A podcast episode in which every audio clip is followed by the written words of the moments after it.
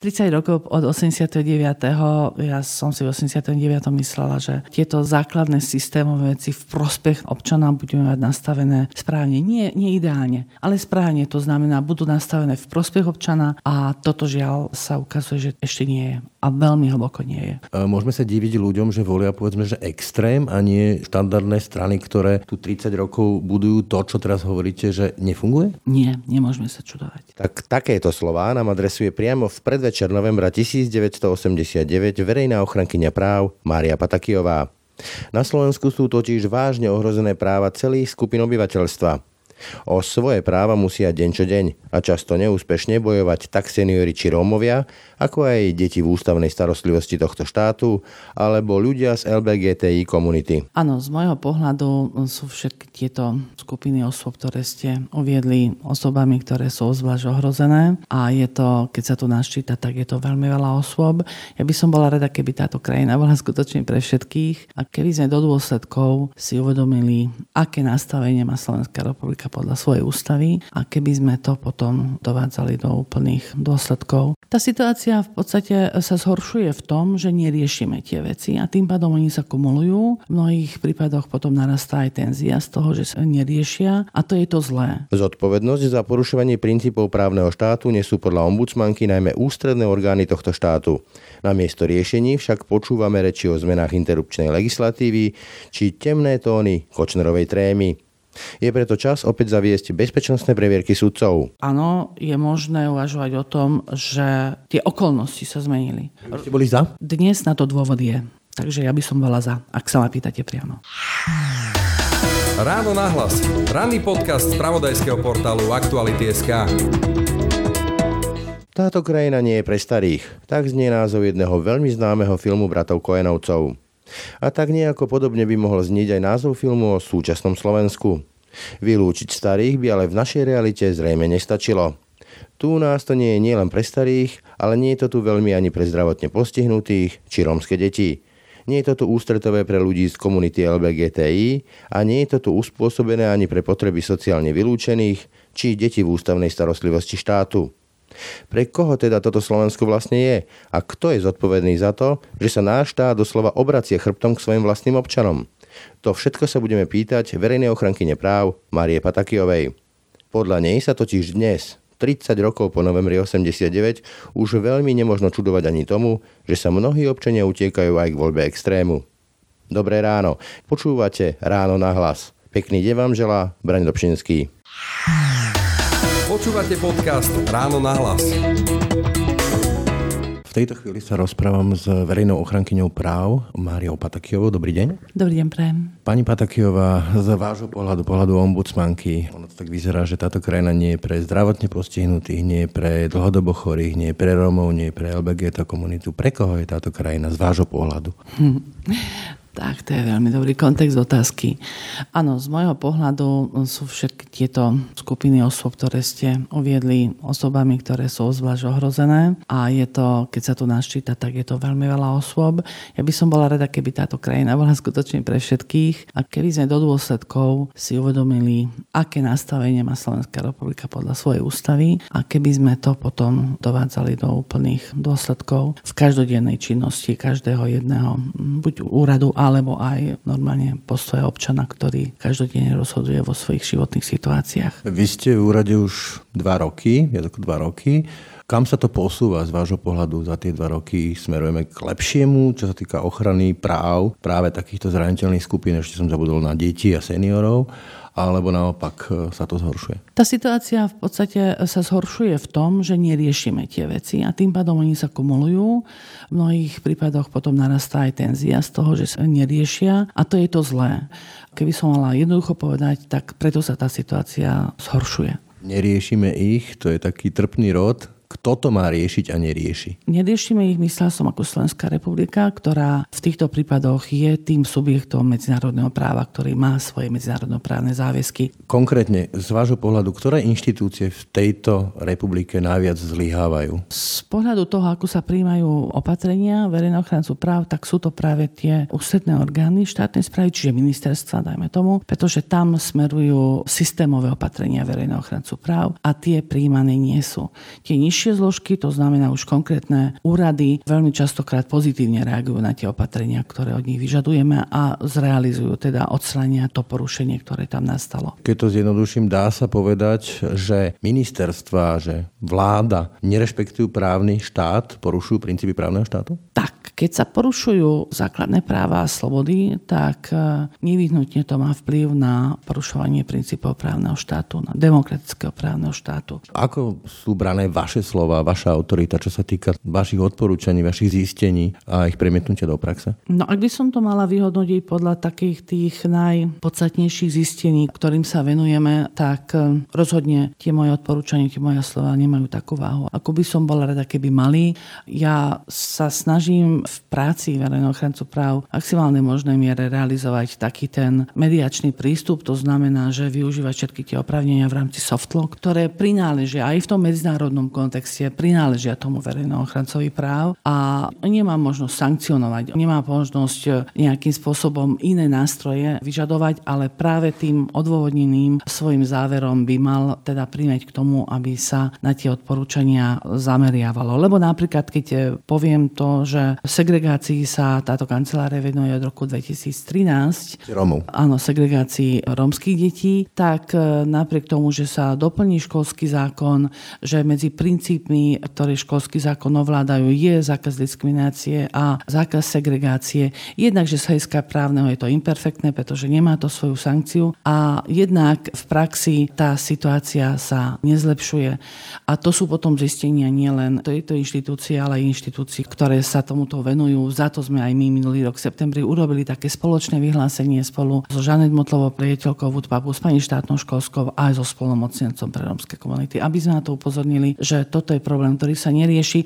A to nie je problém Rómov, to je problém nás všetkých. Upozornili ste na to, ale to asi tým segregovaným deťom rómskym veľmi nepomôže. Áno, to je ten problém, že upozornenia nepomôžu a preto sa snažím hľadať všetky tie možnosti, aby som pretavila tie upozornenia do tých konkrétnych inputov sa iska činnosti príslušných orgánov. Typickým napríklad je ten prípad e, Ternia, kde teda sa zostavil školský obvod potom, ako bola vypovedaná dohoda o školskom obvode opätovne presne v tom istom rámci. To znamená, že ani nedošlo k zamysleniu sa nad tým, aké iné prvky by sa mali zobrať do úvahy pri tvorbe školského obvodu, než len vzdialenosť. A vieme povedať jasne, že kto teda segreguje takto? Napríklad v školstve je problém ten, že je to decentralizované. To znamená, to je to, čo tvrdí ministerstvo, že ono vie metodicky riadiť, ale že konkrétne, čo sa týka materských základných škôl aj stredných škôl, tam sú vúcky, že nemá konkrétne nástroje. Ak by tomu bolo tak, tak potom ich treba jednoducho vytvoriť, pretože zase prídem k tomu, že subjektom toho medzinárodnoprávneho záväzku je Slovenská republika. Ale moja otázka znela, že kto to teda robí? Kto to robí? No, zoberte si tie prípady, že keď sa tvoria napríklad školské obvody, tak sú to tie obce, ktoré sa dohadujú na tých školských obvodoch. Ak e,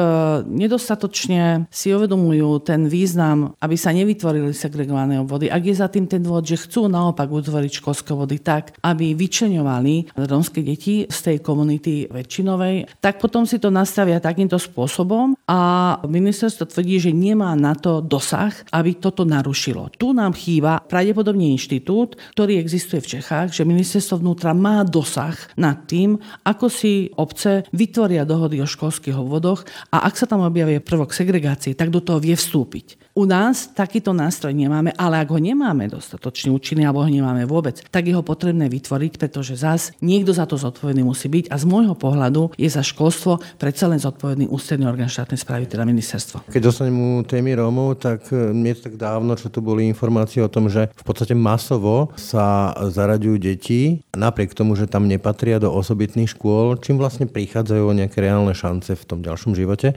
Toto sa nejako posunulo k lepšiemu? Nie, zatiaľ žiaľ nie. Ja som 25. oktobra sa stretla s svojím ministerkou, pýtala som sa na nové batérie testov. Oni sa v súčasnosti vytvárajú práve na Woodpape, kde by mali byť zohľadnené všetky potreby komplexného prístupu k tejto otázke. To znamená úplne inak, ako sa k tomu pristupovalo doteraz. Lenže na tento problém sa zase upozorňuje dlhodobo a preto som ja pani ministerke už pred dvoma rokmi navrhla, ak nevieme dobre testovať, zrušme variant A. To znamená, že tie deti z tohto dôvodu, aby neboli zaraďované do špeciálneho prúdu vzdelávania, ale aby išli do hlavného prúdu vzdelávania, ktoré majú šancu zvládnuť. Samozrejme, v prípade, ak budú aj učitelia mať dostatok asistentov, ak tam bude dostatok odborných pedagogických zamestnancov a tam prídeme potom k tomu, že ak pozrieme tie čísla, koľko sa žiadajú asistentov, koľko dostávajú školy asistentov, tak je tam priepastý rozdiel. A nemôžu zvládnuť tú inklúziu. A to je tá zlá správa, pretože zle vykonávaná inklúzia skutočne vie napáchať škody. Hovoríte, že pred dvoma rokmi ste to hovorili ministerke školstva. Neposunulo sa to? Zaujímajú to vôbec? Z rozhovoru so mnou vyplývalo, že áno. Otázka je, nakoľko je ten systém nastavený za tie roky tak, že čo sa v ňom dá za dva roky zmeniť. A tie nánosy sú a tie zlé nastavenia sú práve podľa môjho názoru tým najhorším, čo sa v tomto systéme a nie len ministerstve školstva vyskytuje. Poďme k inej téme. Aktuálne sa teraz e, výrazne rieši kvôli tréme stav súdnictva. Vidíme, že ten samoočistný proces v súdnictve tiež nejako kolabuje. Vy máte aj v tomto kompetencie dávať nejaké podnety na disciplinárky. Ako to vnímate vy, čo sa týka... Lebo toto je možno špička ľadovca, čo vieme z tej trémy. Boh vie, koľko iných trém je v hre a koľko sudcov reálne rieši veci, ktoré riešiť nemajú. Potom, ako vyšla tréma von, tak ja som dala v piatok upozornenie na to, že ak nezafungujú samočistiace mechanizmy, tak ja som pripravená uplatniť tú svoju pôsobnosť, ktorá v otázke disciplinárnych previnení mám a teda podávať návrhy na disciplinárne previnenia disciplinárnemu senátu. Takže v súčasnosti, tak ako systém zafungoval, ukazuje, že si uvedomuje ten systém svoj význam a to, aby on sám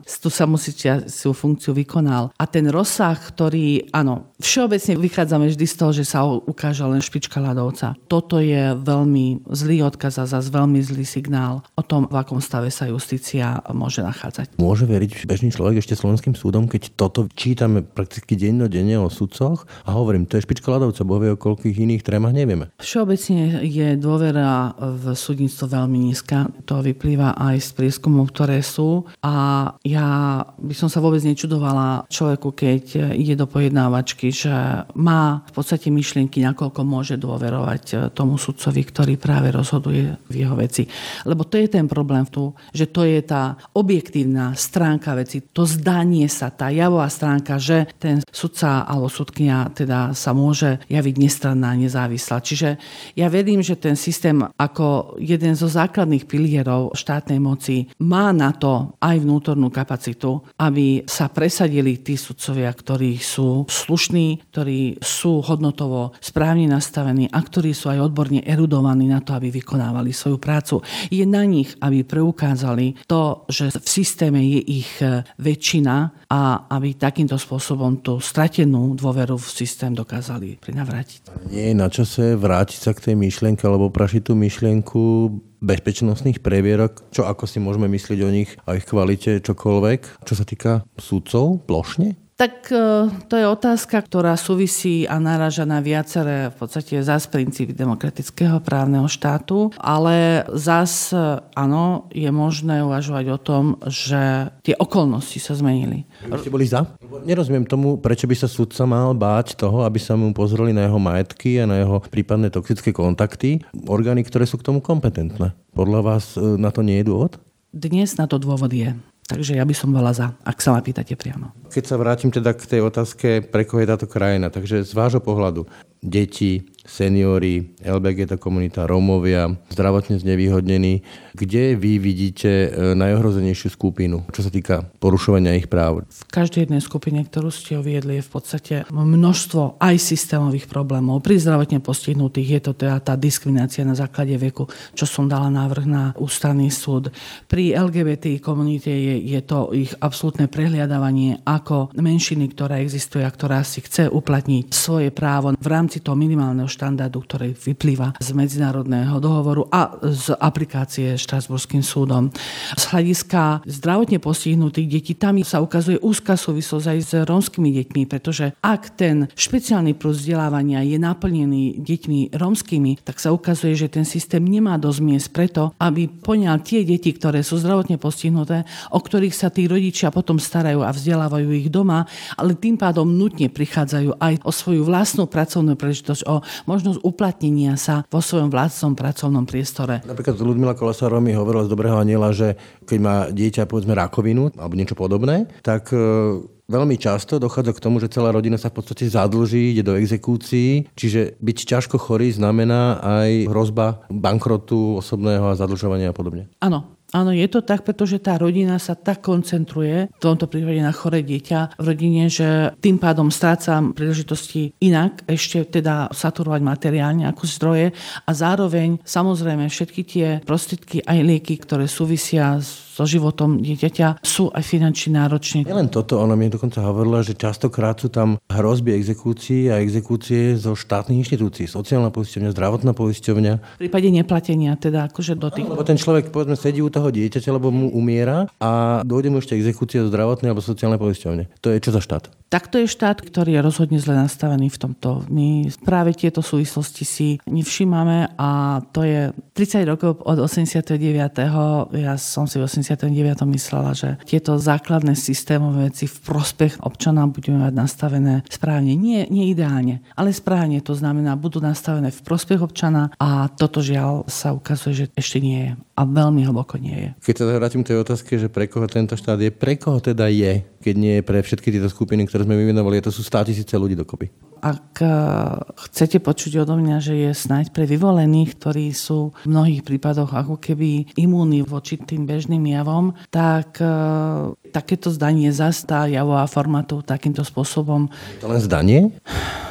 Rada by som odpovedala, že je to len zdanie, ale zas ako právnik, keď vychádzam z tých procesov, ktoré prebiehajú, nemôžem povedať, že je to skutočne potvrdený fakt, ale už miera toho zdania by mala byť e, signálom preto, aby sme veľmi vážne uvažovali nad všetkými tými opatreniami, ktoré potrebujeme vykonať. Nie len za to, že ich od nás, ja neviem, niekto vyžaduje, ale preto, aby sme skutočne zabezpečili normálny život e, všetkým ľuďom, ktorí na Slovensku žijú a chcú žiť. Nechcem ísť do politiky, ale logicky sa mi natíska otázka. Môžeme sa diviť ľuďom, že volia povedzme, že extrém a nie štandardné strany, ktoré tu 30 rokov budujú to, čo teraz hovoríte, že nefunguje? Nie, nemôžeme sa čudovať. To je ten problém, kedy som povedala, že ak sa problémy neriešia, tak tie problémy narastajú a zvyšuje sa tenzia spoločnosti. A keď je, nie je dostatočná ochota chuť vysvetľovať nesprávnosť e, toho prístupu podpory extrémistických riešení,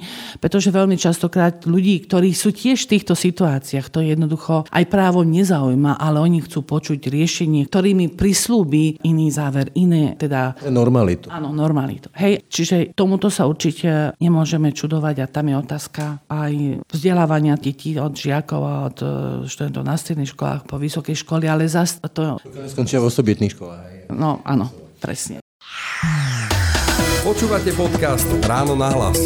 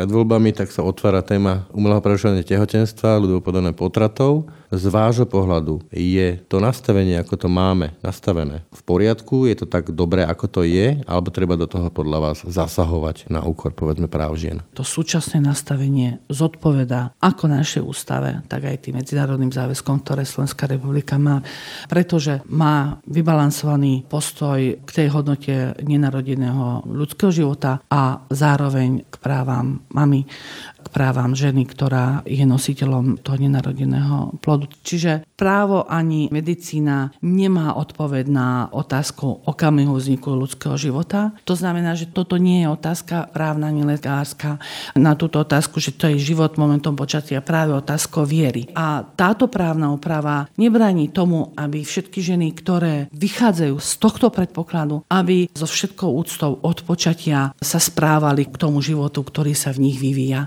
Netreba do toho podľa vás zasahovať. Lebo Slovensko sa zaviazalo, že je demokratickým právnym štátom, ktorý nie je viazaný na ideológiu a náboženstvo.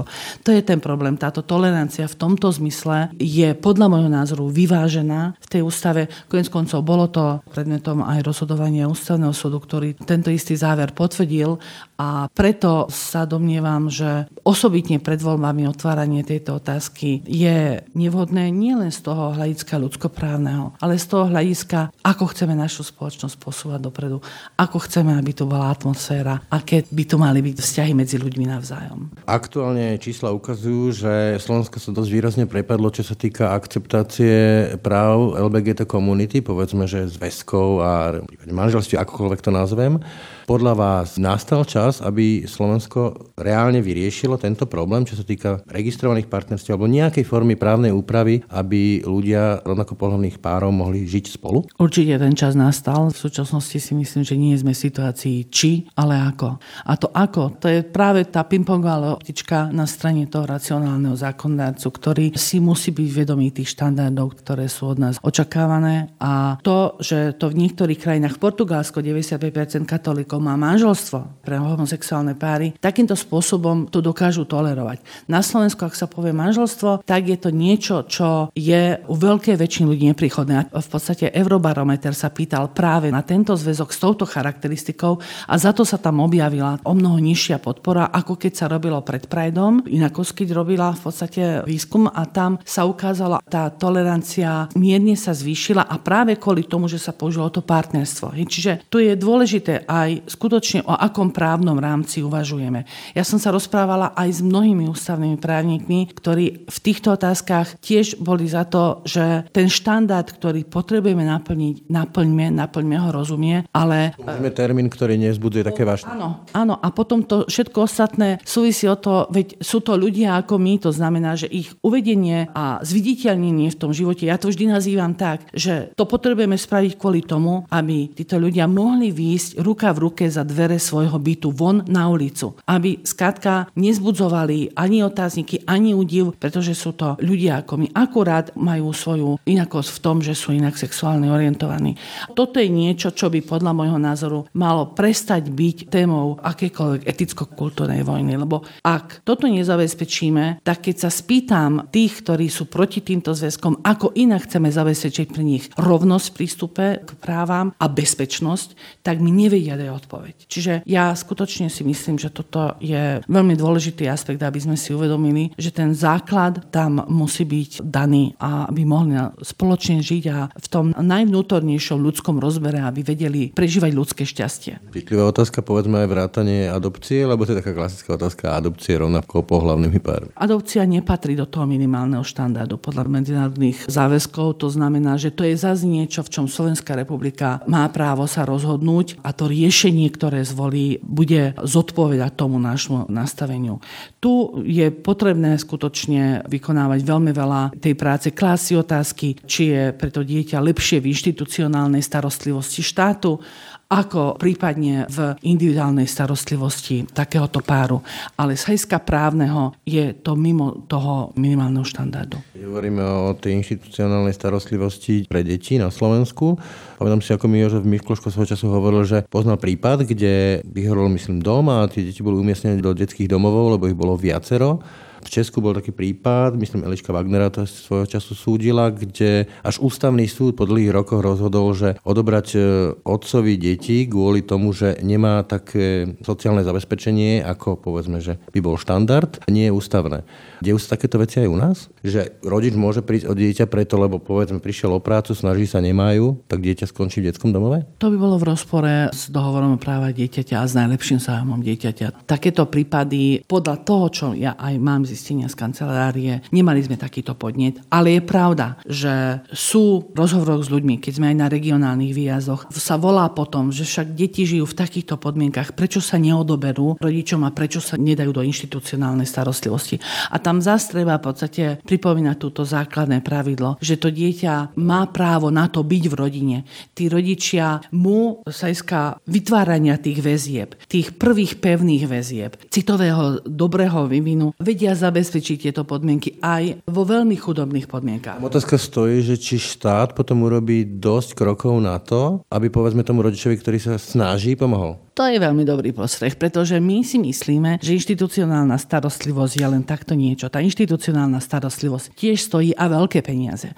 Takže keby štát si uvedomoval tieto dopady, tak by mal možnosť, aby tie prostriedky investoval na pomoc týmto rodičom cez rôzne schémy. Ja som v Rankovciach na východe videla stavbu rodinných domov z mikropôžičiek. Tam sa stávali tie rodinné domy medzi 12-15 tisíc eurami. A stretla som tam mladého Roma, otca dvoch chalanov, dvoch synov, synov. Jeden z nich chodil do školky, druhého som videla, že bol na doučovaní. A pracovníčka ZTV sa spýtala, ako sa máte, dlho som vás nevidela, nemáte nejaký ďalší prírastok do rodiny. A ten mladý Róm, otec rodiny, mohol mať 30 rokov, povedal, nie, dvaja chlapci stačia. Ja robím na dom, manželka robí na vzdelanie chlapcov.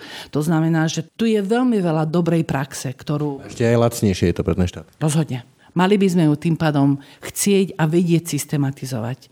Mali by sme v tomto byť proaktívni a to je to, že my veľmi veľa vecí nechávame na NGOčky, ktoré pôsobia v týchto komunitách. Suplujú rolu štátu, neziskový sektor? V niečom veľmi výrazne, ale oni majú aj túto svoju misiu, tak povediac. Len potom tie dobré výsledky by sa mali jednoducho prevziať, zasystematizovať a vždy podľa aj niekedy osobitosti, pretože to hovoria tí, ktorí pracujú úspešne v týchto komunitách, že skrátka to nie je jeden plošný systém, ktorý sa dá celoplošne v rámci celého Slovenska. Treba dbať na špecifika, ale sú tu príklady, ktoré by sa mali prevziať, preto aby sme boli v tomto úspešní. Pomerne dosť prehliadanou témou, aspoň mne sa to zdá, čo sa týka médií, sú seniory. Tam je otázka, že viem, týranie vzdelávania seniorov. Aktuálne som čítal v médiách o domove, kde dokonca dochádzalo k podozreniam o tom, že boli oberaní o peniaze, ale aj o predávkovaní liekmi, zlej hygiene, zlej zdravotnej starostlivosti, zlom stravovaní. Dochádza na Slovensku v týchto domovoch k takýmto veciam, to znamená nejaké týranie, nejaké zanedbávanie? Musím pripustiť, že áno. My sme robili prieskom zameraný na seniorov a z kompetencií verejného ochrancu práv vyplývalo, že sme sa v prvom rade pozreli na systém kontroly, ako funguje. A tie zistenia boli vážne v tom, že sa uskutočne minimum kontrol. To znamená, tá kontrola, tá hrozba kontroly, že ma niekto môže prísť kontrolovať, nefungovala vôbec. Tie kontroly, jednotlivé tie inštitúcie, dokopy ich bolo sedem, ktoré mohli niečo kontrolovať. Tie kompetencie sa im prekrývali, nemali dostatočne jasno v tom, čo môžu kontrolovať a zistilo sa skôr skutočne, že je tam veľmi veľa iných odlišných prístupov, nezrovnalostí. Tie kontrolné orgány veľmi častokrát nevedia, že... Z tej kontroly prepláva všetko možné, hej? Ukazuje sa, že áno a preto treba sa o tom rozprávať. Ak sa vyskytne legislatívny problémový prvok, tak ho treba odstraňovať, pretože potom sa tie zistenia, ktoré my sme videli, tak tie zistenia súviseli s nezabezpečením dôstojnosti, hej, od toalet počnúť po prezliekania, po umývanie, teda, že sa nepoužívajú paravány. To by som nevedela priamo povedať, že to je šikana týchto starších ľudí, ale... Nie je to dôstojné. Ale určite to nie je dôstojné, ale neviem určite vylúčiť, že sa dejú aj o mnoho horšie veci. Systémovo je to nastavené tak, že vlastne jednak je to diskriminačné poskytovanie, čo sa týka príspevkov pre súkromné zariadenie a príspevkov pre verejnoprospešné zariadenie, nazvime to takto. Navyše aj tých miest v úvodovkách štátnych je tak málo, že poznám ľudí, ktorí si zoberú pôžičku aby mohli svojho otca alebo matku umiestniť dôstojne do nejakého seriózneho súkromného zariadenia. To je absurdné, nie? Áno. Aby ho umiestnili aj v takom čase, keď to jednoducho ten otec alebo mama potrebujú. Čiže toto sú za zistenia, ktoré po stránke finančnej sa im v Lani venoval najvyšší kontrolný úrad a poukázal na to, ako máme priepasný rozdiel medzi tými ľuďmi, ktorí potrebujú túto starostlivosť a koľko miest vieme poskytnúť. To znamená, zase to je signál, ktorý by mal vyvolať veľmi jasnú reakciu na strane štátu, aby sa začali tie opatrenia vykonávať tak, aby... Je to diskriminačné voči tým seniorom? Viete, toto sú tzv. sociálne práva, kde ten štát kvázi má takú väčšiu mieru úvahu a záleží to aj od tých ekonomických zdrojov, ale z hľadiska principiálneho ľudskoprávneho pohľadu je to niečo, čo je v rozpore s dôstojnosťou starších ľudí a preto by sme mali pracovať veľmi aktívne na tom, aby sme túto diskrepanciu odstranili. Ale to zase nejde zo dňa na deň. Za to na to treba myslieť veľmi dlhodobo a realizovať všetky tie opatrenia. A počet ľudí na sklonku života bude len narastať. To je niečo, na čo musíme byť pripravení. Plne na záver osobná otázka. Ste ombudsmanka, patríte povedzme, že medzi elitu, nazvime to takto. Nebojíte sa vy osobne v tejto krajine zostarnúť, byť chorá alebo nejakým spôsobom handicapovaná? Ale áno, ja teda sa snažím pristupovať k výkonu svojej funkcie ako človek, ktorý je zaradený do normálneho bežného občianského života a z tohto pohľadu si uvedomujem, že to zabezpečenie, ak človek e, teda dožije tých starších e, rokov, je veľmi komplikované, je veľmi zložité a preto sa snažím maximálne apelovať na to, aby sme rozpoznávali problémy, ktoré v spoločnosti máme. Vtedy, keď sa rysujú, vtedy, keď sú zárodka alebo keď sú už prejavené, tak ale že ich ešte je možno riešiť bez nejakej tenzie, bez nejakých mimoriadných opatrení. A to je niečo, čo u nás nefunguje. Takže áno, ja som sa v 40 rozhodovala, že či teda na Slovensku alebo či pôjdem do zahraničia, keď som mala možnosť sa pracovne uplatniť v zahraničí a vtedy som sa rozhodla, že teda na Slovensku, lebo som si povedala, že však keď každý odíde zo Slovenska, tak teda ten posledný zhasne, ak sa hovorí. A ja som sa rozhodla, že na Slovensku zostanem a na jednej jednej strane to nelutujem, na druhej strane verím, že budeme schopní sa vyvíjať tak, aby takéto rozhodnutia, hoci kto urobí, aby nikdy neulutoval. Toľko verejná ochrankyňa práv Maria Pataková. Ďakujem za rozhovor. Ja ďakujem za rozhovor. Toľko dnešné ráno na hlas. Počúvajte nás každé ráno na webe aktuality.sk lomka podcasty. Pekný deň a pokoj v duši vám želá Brani Robšinský. Všetky podcasty z pravodajského portálu Aktuality.sk nájdete na Spotify a v ďalších podcastových aplikáciách.